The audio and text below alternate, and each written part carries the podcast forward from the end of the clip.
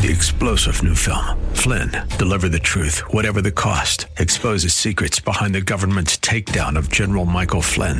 Flynn knew what the intel world had been up to. He ordered the first audit of the use of contractors. This set off alarm bells. He told the truth. He was the most dangerous person for Donald Trump to hire. They had to get rid of Flynn. Flynn, deliver the truth, whatever the cost. Available now. Watch it today. Go to salemnow.com. Salemnow.com.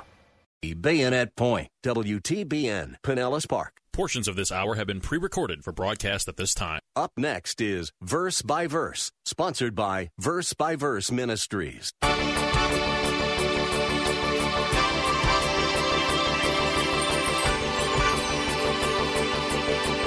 a man who did not at this point know that money and things had become his God, and that was what was keeping him out of the kingdom of heaven. And so Jesus guided the conversation along these lines in order to show this rich young ruler that they these were the things, these were the specific obstacles in his life that had to be torn down before he could enter the kingdom of heaven. Remember why the man, folks, uh, came up to Jesus, what he asked of him.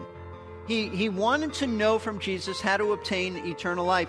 And Jesus, knowing the heart of this young man, gave him exactly what he needed to hear. He told him about the obstacles that needed to be torn down in his life before he could have eternal life. Remember the rich young ruler in Matthew 19 who rushed up to Jesus, eager for the great teacher to tell him if there was something else he needed to do in order to receive eternal life? A lot of people would like to know the answer to that question.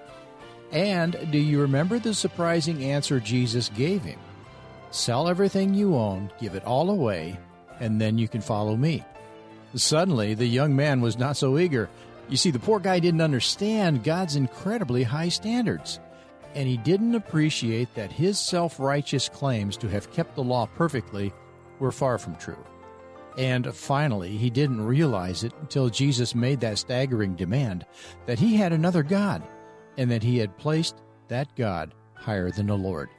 That God is his money. Hello and welcome to Verse by Verse with pastor teacher Steve Kreloff of Lakeside Community Chapel in Clearwater, Florida. Today we move on to Pastor Steve's second sermon in this short series about the love of money. The young man in our text had three problems and he was oblivious to all of them. Pastor Steve has already covered two of them in part. Listen now as he digs a little deeper into those two hindrances and then moves on to the third thing that kept the young man out of God's kingdom.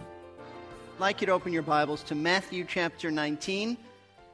And we want to look at this passage that we started to get into last Sunday. Matthew 19, I want to start reading at verse 16 and take it all the way to verse 22.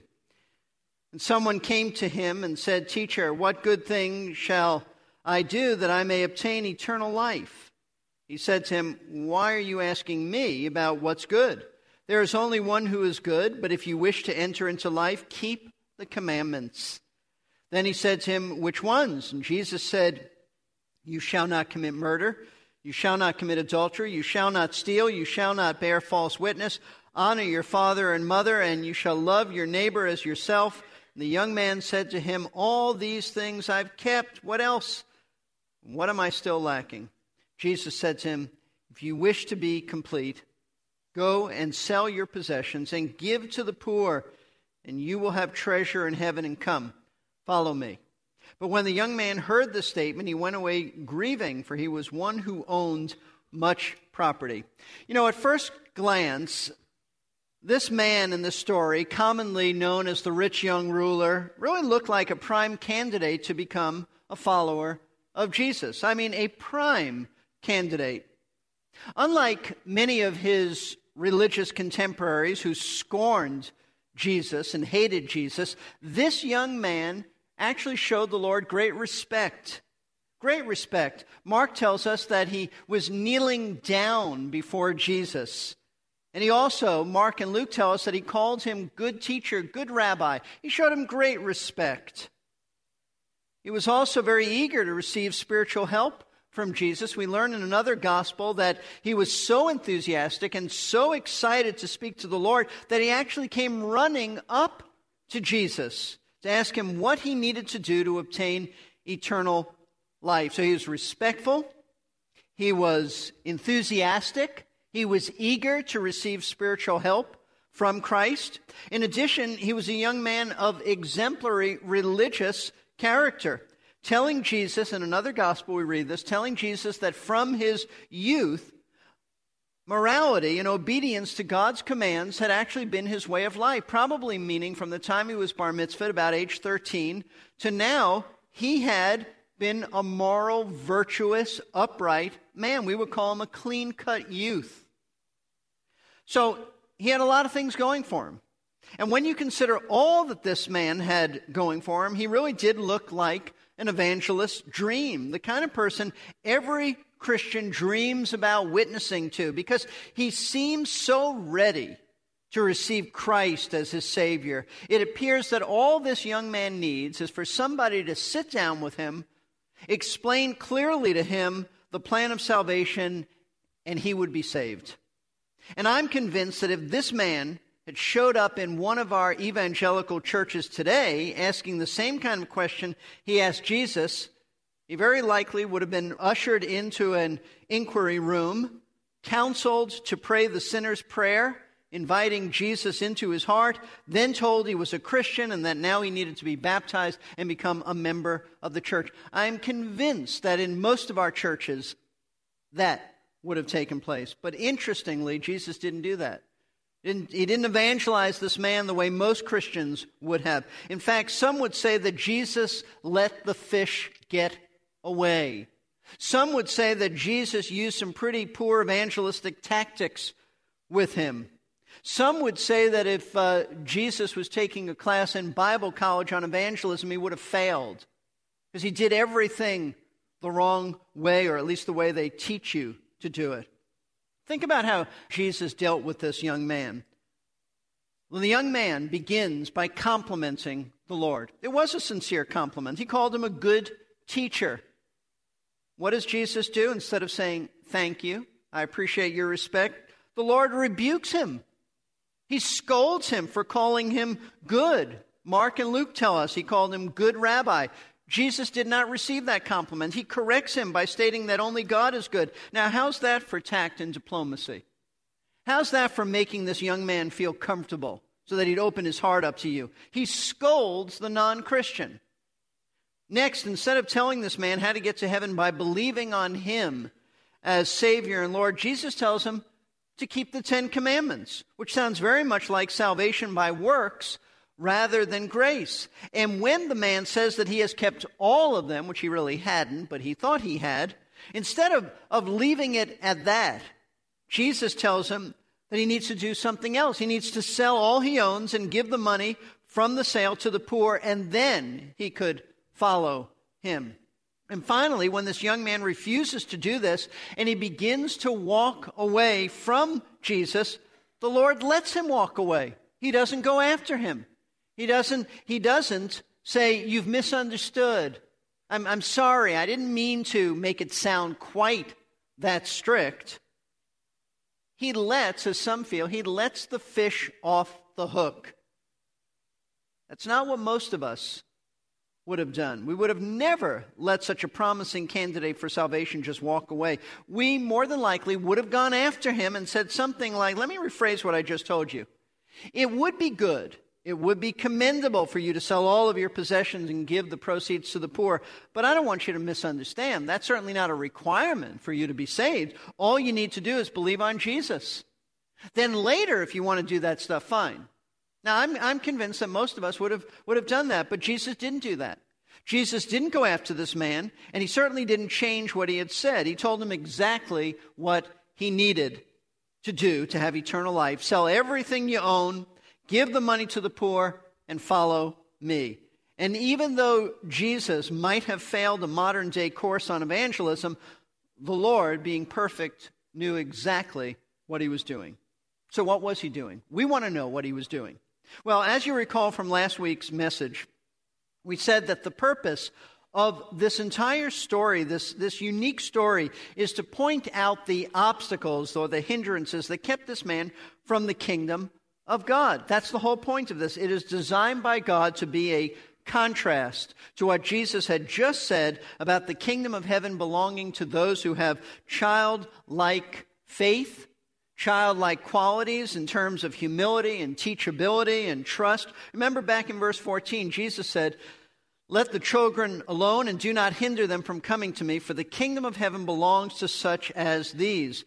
But the rich young ruler was a complete contrast. He wasn't like a child, he didn't have these qualities. He may have been respectful towards Jesus, he certainly was outwardly virtuous.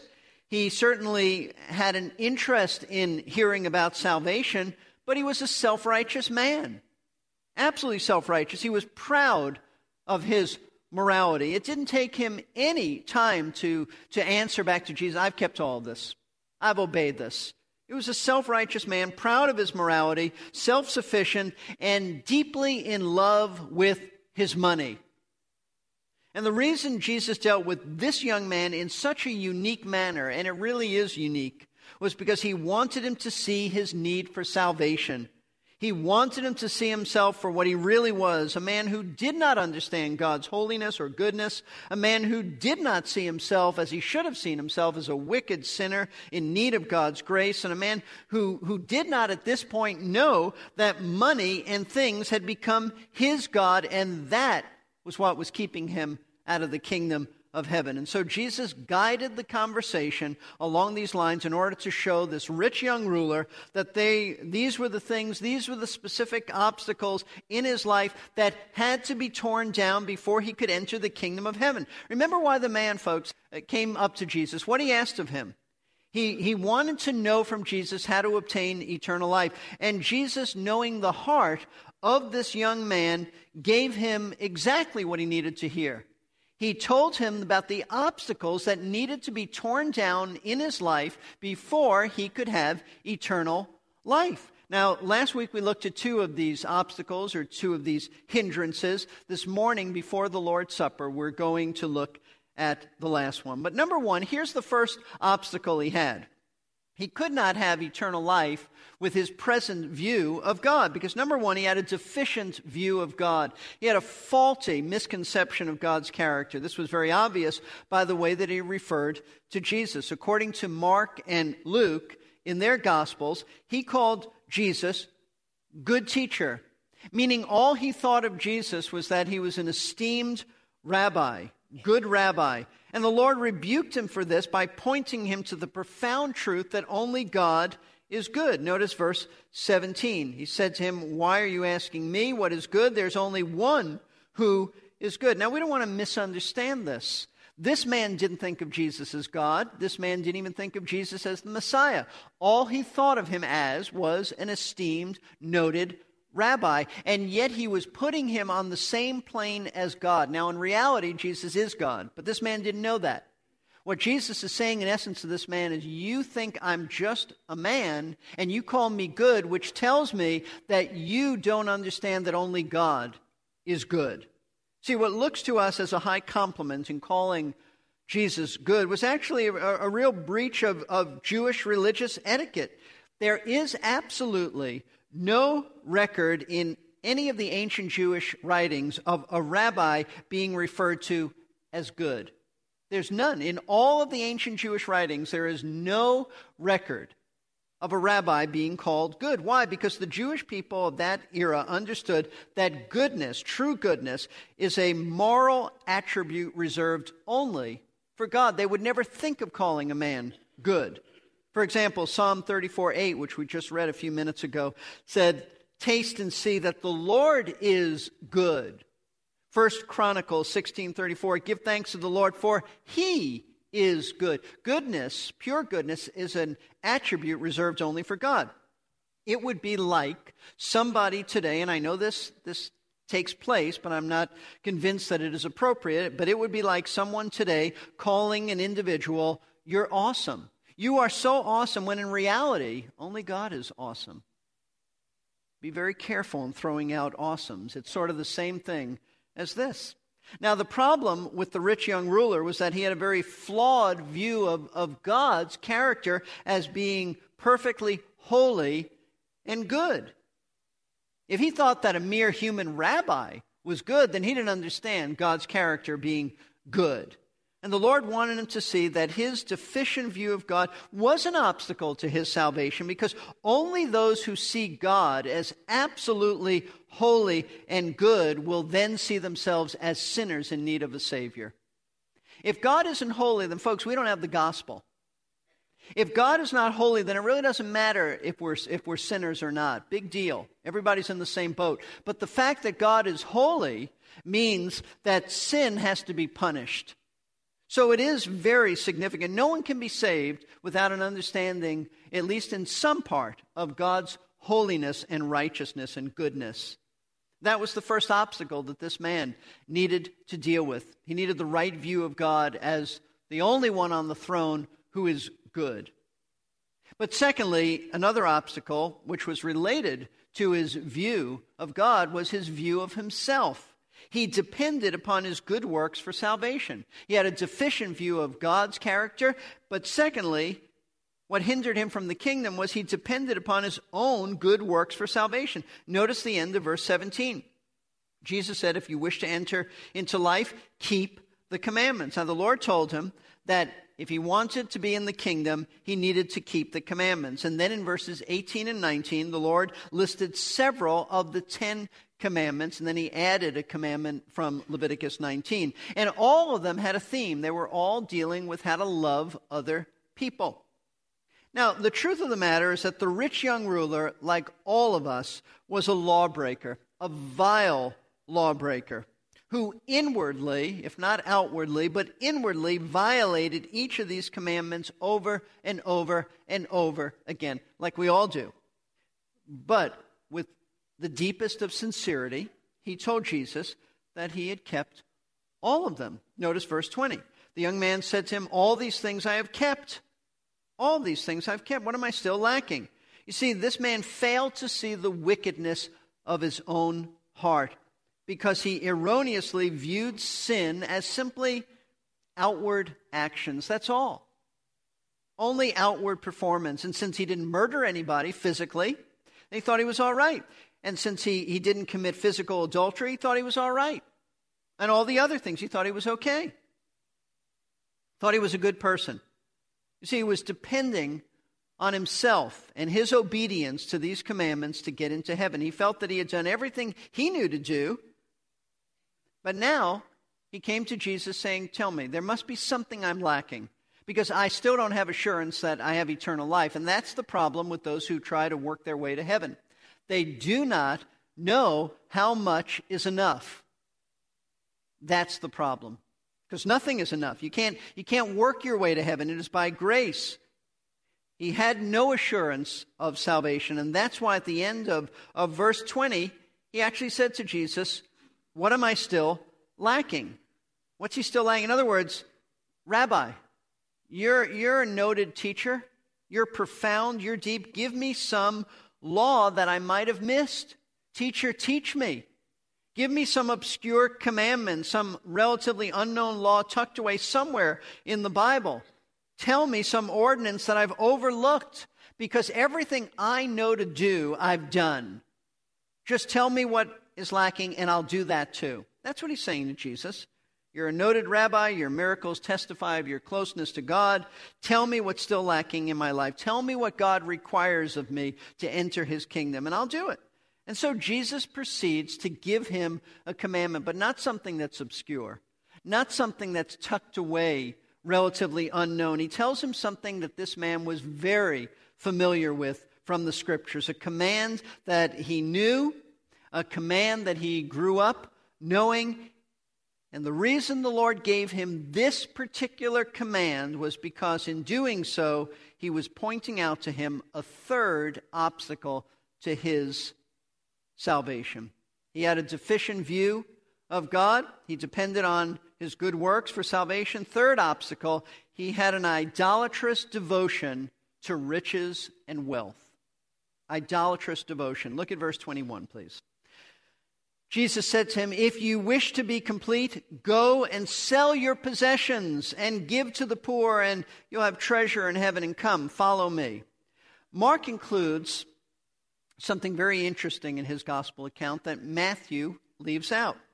Mark tells us that before telling this young man to sell all of his possessions and give the proceeds to the poor, Jesus, this is found in Mark chapter 10, Jesus looked at this man and felt a love for him. What a tremendous statement. He loved this man. In spite of, of the rich young ruler's self righteousness and religious pride, Jesus loved him as he loves all unsaved people. He loved this man and he longed for him to be a part of his kingdom. I mean, visualize it. This man is respectful. He's on his knees before Jesus, before the one he esteems as a noted rabbi. He's asking about eternal life. Jesus looks at him and just loves him and longs for this respectful, wealthy ruler, successful businessman. He longs for him to be a part of his kingdom, but he couldn't be a part of his kingdom. Not at this point. He could not be a part of God's kingdom, even though Jesus loved him, desired for him to be a part of his kingdom. He couldn't. Why? Because he was already ruled by another king, money. You see, to enter God's kingdom involves submitting to God as king. This man could not submit, would not submit to God as king. He already had another king, his wealth. That's precisely why Jesus told him to sell all of his possessions and give the money he earned to the poor. You see, out of love for this man, out of concern for this man's soul, Jesus put his finger on the one area in his life that would make it apparent to him that he wasn't as good as he thought he was. He wasn't obedient to the commandments. By telling him to sell everything he owned and giving all his money to the poor, the Lord was actually confronting him with the last of the Ten Commandments he had given him other commandments, but he purposely left out the last one. You know what the tenth commandment of the Ten Commandments is? The last one? You shall not covet. You shall not covet. That's what he's talking about here. Coveting speaks of those sinful inner attitudes, and they're totally inner of greed, discontentment, and lust that says, I'm, I'm not satisfied with what I have. I want more, and I want to hold on to what I have. Jesus put his finger on the very issue of this man's life that was keeping him from the, the kingdom. He was a covetous sinner, and Jesus was pointing out to him his sin. You see, this man had said that he kept all the Ten Commandments that the Lord had mentioned the ones about murder, adultery, lying, stealing, honoring parents, loving his neighbors as himself. And he sincerely felt that he really had kept all these because he had outwardly obeyed them. And if you looked at this young man, you'd say, What a virtuous young man. And, and if he was in one of our evangelical churches, we'd, we would have asked him to be a deacon or an elder. The guy looked good. But the last of the Ten Commandments is different than all the others because all of the other of the Ten Commandments you have to obey outwardly and inwardly, but this last commandment is totally an inward attitude coveting. The command to, to not covet cuts us like no other commandment because it destroys our pretense, if we're honest with ourselves, of being pretty good. It exposes our deep sinful yearnings to have more and more, never being satisfied with what we already have. And whatever we have, we want to hoard and hold on to it and not give it away. When I think of coveting, the image that usually comes to mind is the scene from Dickens' story, A Christmas Carol, where he described Ebenezer Scrooge. He said, Oh, but he was a tight fisted hand at the grindstone, Scrooge. A squeezing, wrenching, grasping, scraping, clutching, covetous old sinner. Scrooge was not a nice man, that's for sure. Nice people don't covet, do they? Yeah, they sure do. In fact, we're probably all guilty of that sin, whether or not we keep it out of sight. And that alone disqualifies us for heaven. So praise God that He has given Jesus to take our sins upon Himself and pay the price for our many sins. It was good to have you with us today for Verse by Verse. Pastor Steve Kreloff is teaching from Matthew chapter 19. Pastor Steve is the teaching pastor at Lakeside Community Chapel in Clearwater, Florida. If you'd like to visit Lakeside, the address is 1893 Sunset Point Road in Clearwater. You can get more information by calling Lakeside at 727 441 1714 or visit the website lakesidechapel.com. If you want to catch up on previous broadcasts in this series or any of our other past programs, go to the message archive page at versebyverseradio.org. There's also a giving page if you'd like to be a part of our support team. Your gifts and prayers are important to keeping verse by verse on the air. Another giving option is to give by phone by calling Lakeside at 727 441 1714. This is Three star general Michael J. Flynn, head of the Pentagon Intelligence Agency, knew all the government's dirty secrets. He was one of the most respected generals in the military. Flynn knew what the intel world had been up to. He understood its funding. He ordered the first audit of the use of contractors. This set off alarm bells. The explosive new documentary, Flynn, Deliver the Truth, Whatever the Cost, uncovers the facts behind this scandal. Flynn told the truth. He was the most dangerous person for Donald Trump to hire. I find out the worst enemy that I'm going to face in my life is right here in America. They took my assessment and they wanted me to change it. And I was like, I'm not changing it. They had to get rid of Flynn. With in depth interviews, archival footage, and never before seen personal records of the man behind the headlines. I just felt like I was drowning. Flynn, deliver the truth, whatever the cost. Available now. Watch it today. Go to salemnow.com. Salemnow.com.